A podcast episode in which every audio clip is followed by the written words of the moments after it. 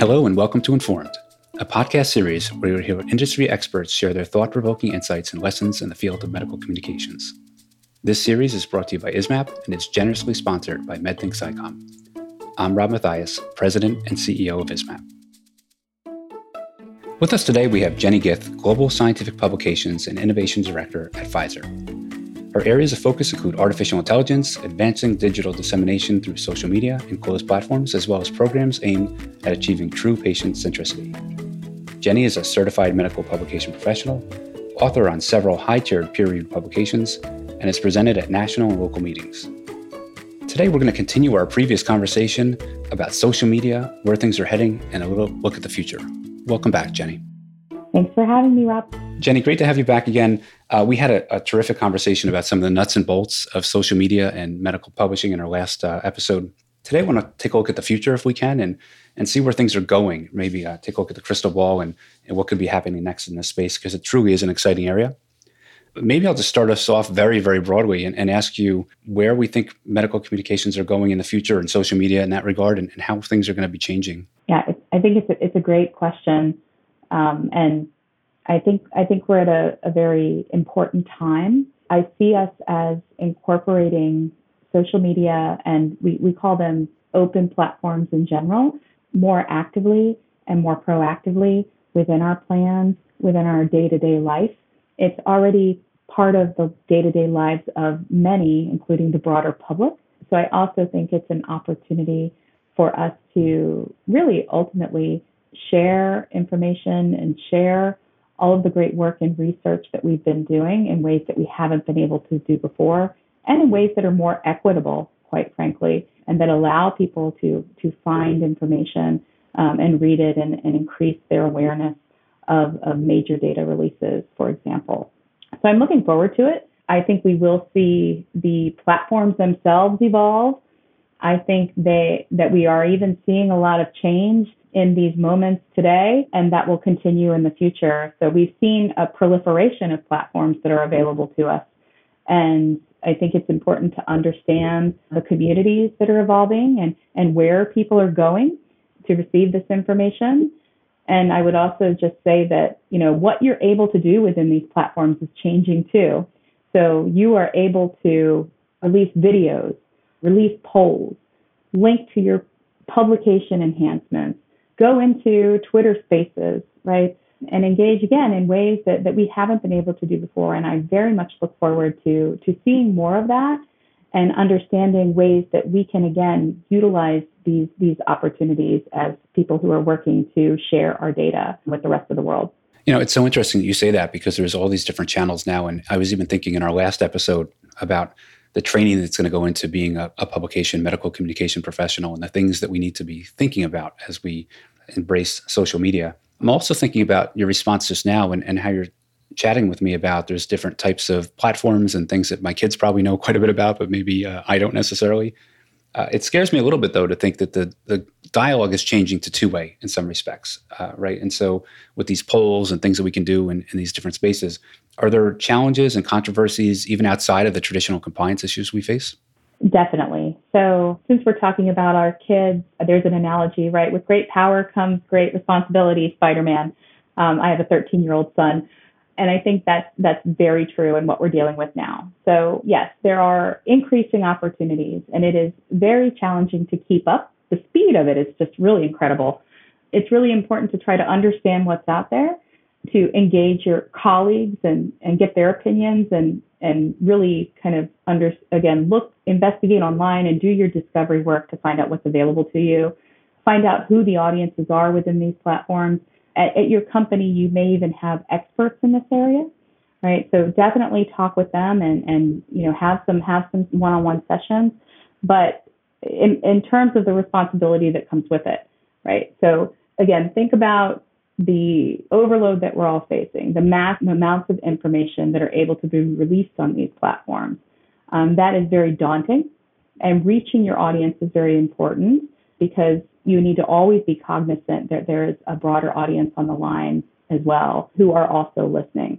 So things like um, misinformation exist, right? And we talked a little bit about popularity bias before as well. So there are facts online and, and on these platforms that can seem very real that aren't necessarily true. Okay. And then there are the facts that are important, but there may be a debate in the field.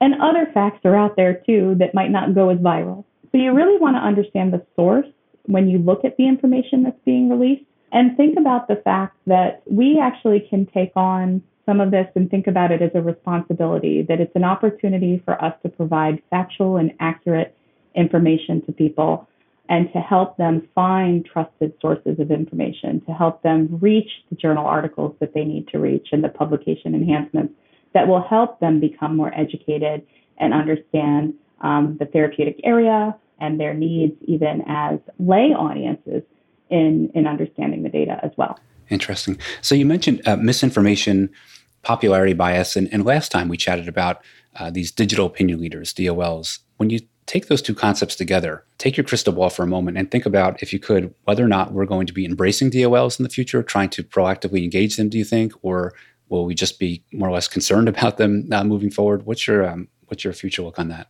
Well, I think, I think the truth, as, as oftentimes, lies somewhere in between. I, I think we need to understand them and engage them.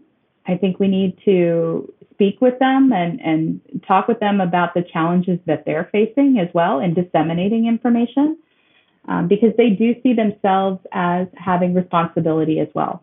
And they have built these audiences that they are very engaged with. So I see us working with them. In some cases, they may want to collaborate more, right? In other cases, they may not. For example, in working with industry, really important that any collaborations with industry, and just as with our medical writing, when we disclose it in the publications, we need to disclose that in the in the tweets, right? And that's kind of difficult in 280 characters. So I think their authenticity is is critical as well. So in the end, I think we need to engage them in dialogue, understand them. I do think we need to work with them. We may not want to always work with all of them, but at the very least, we need to be aware of what they're doing and, and even what they're sharing as well, because we can learn from that. So, where does that sit in these organizations? Uh, again, just your opinion. Um, is this a medical communication professional responsibility? Does it fall to the field medical team because it's you know floating out there as similar to KOLs? It's a very good question. Clear roles and responsibilities help, right? Always. So it's a lot to take on um, as as pubs professionals and as those who are working in medical affairs. You may have folks who are actually specializing in this area who you can engage with to to work on it and explore it further with you.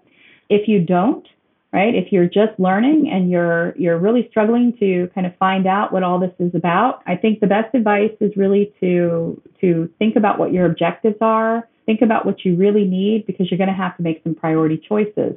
And you may, for example, look around for DOL specific to a specific tumor type or therapeutic area, or you may look around regarding a specific publication release or data release.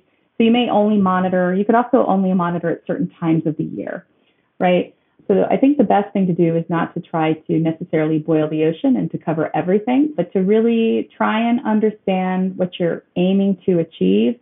And that'll help guide how you determine what your most urgent needs are. So, as I'm, I'm thinking about our conversations, uh, one of the things that it's going through my mind is many of our listeners are thinking, well, this is all terrific and I'd love to jump into it, but I can't get past this compliance component to it, right? I really can't figure out what I'm going to do in, in that regard. Do you anticipate that there'll be more regulation in the future that we can point to to help to guide some of this, or are we just going to be, um, you know, going at it haphazardly in the future? I'm hopeful that there is more regulation and I know that regulatory bodies are, are thinking about this and watching as well. So I'm hopeful. I'm also just hopeful that we as professionals can share experiences and establish some best practices for ourselves that that we can kind of come together and with organizations like ISMPP and others to to guide uh, folks who are um, trying to learn and trying to wade in and and really trying to do what is most appropriate and what is best. So I, I, I don't want us to be so overwhelmed, perhaps, that we can't, that there's inertia. You know, it's kind of analysis by paralysis, if you will. You could watch Twitter all day long. And in fact, we know some people do, right? But um, I think that you know we we need to still try to remember that this is an opportunity, that this is a chance for us to um, really release information in ways we haven't been able to do so before. So I guess what I'm saying, Rob, is kind of go boldly, right? But but wisely and carefully. Um, I think that's really and be pra- as practical as you can about it. Yeah, and it sounds like a stepwise approach is, is probably the way to go to take small little steps in and see um, how things progress and then uh, take bigger steps as, as time goes on, even in the absence of direct regulation, is, is probably some sound advice. So I appreciate that. And measure, measure, measure, right? So when you set up your plan, think about your objectives and what you're going to measure to know if, if you're succeeding or not, right? because that'll guide you on your next step. You're stealing my next thought because we promised our listeners in the last uh, episode that we talk about metrics and KPIs a little bit, what we get for all this effort, right? So if there's going to be a little bit of risk involved in this, then of course we want to make sure that we can uh, measure some outcome for that. So tell us what we get for this effort. Oh my gosh. So, well, I think one of the hard one of the hard parts as well is you get a ton of information out of your social media efforts when you do put it out into the world because you are able to track impressions, for example, or how many times something appears in a feed. You're able to track views. If you post a video, you get metrics on that. You're almost a victim of your own riches. You get a lot. So it's really important to think up front again about what your objectives are. And I can give you an example to, to bring it down to earth a little bit. So, is your objective to extend the reach of your data purely? right?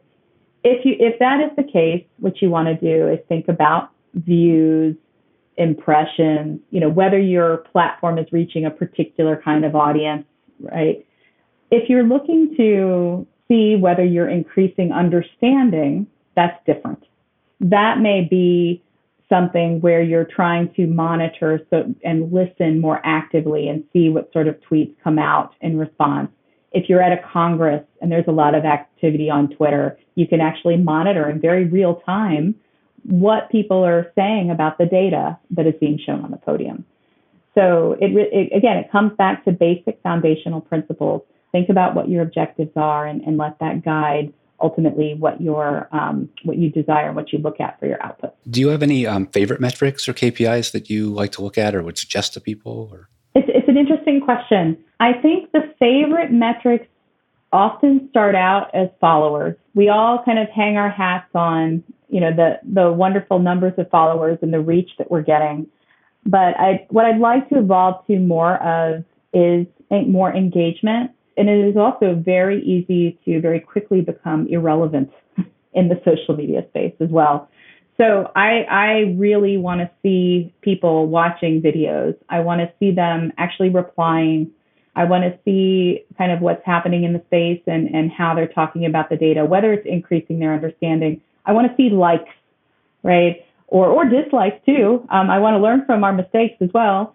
And, and I want to understand how to do polling, how to really get good responses um, that, that help us achieve a greater understanding ourselves. So I, I would encourage people to think beyond just uh, the numbers that you're reaching in terms of the masses. Very helpful. So if you're thinking about metrics and output, and we think about the different platforms, and this may be a tougher question, uh, what would be your go-to platform if you had only one to choose? Ah, uh, well, so I don't, I actually don't want to answer that directly. And let me tell you why. I think we should really strive to think first about who we're trying to reach and then build the platforms in.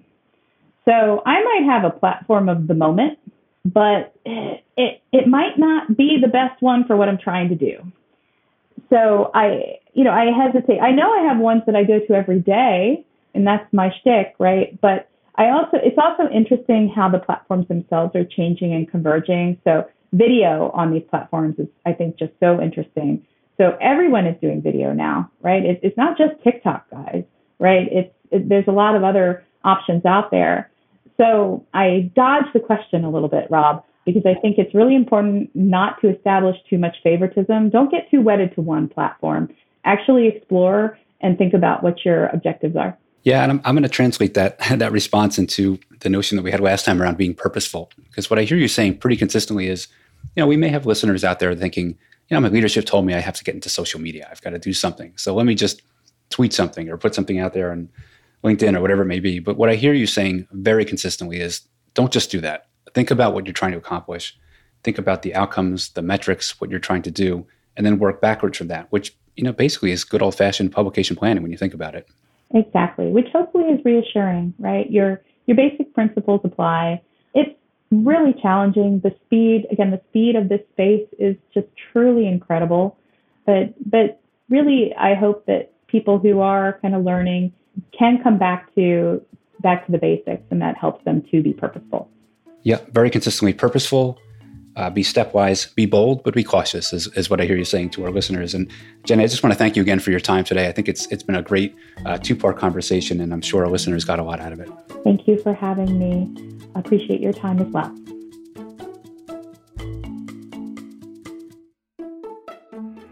Thanks for listening to Informed for Medical Communication Professionals.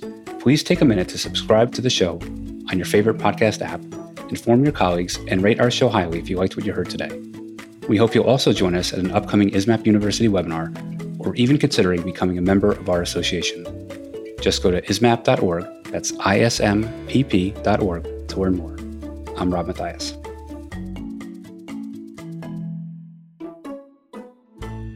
Content for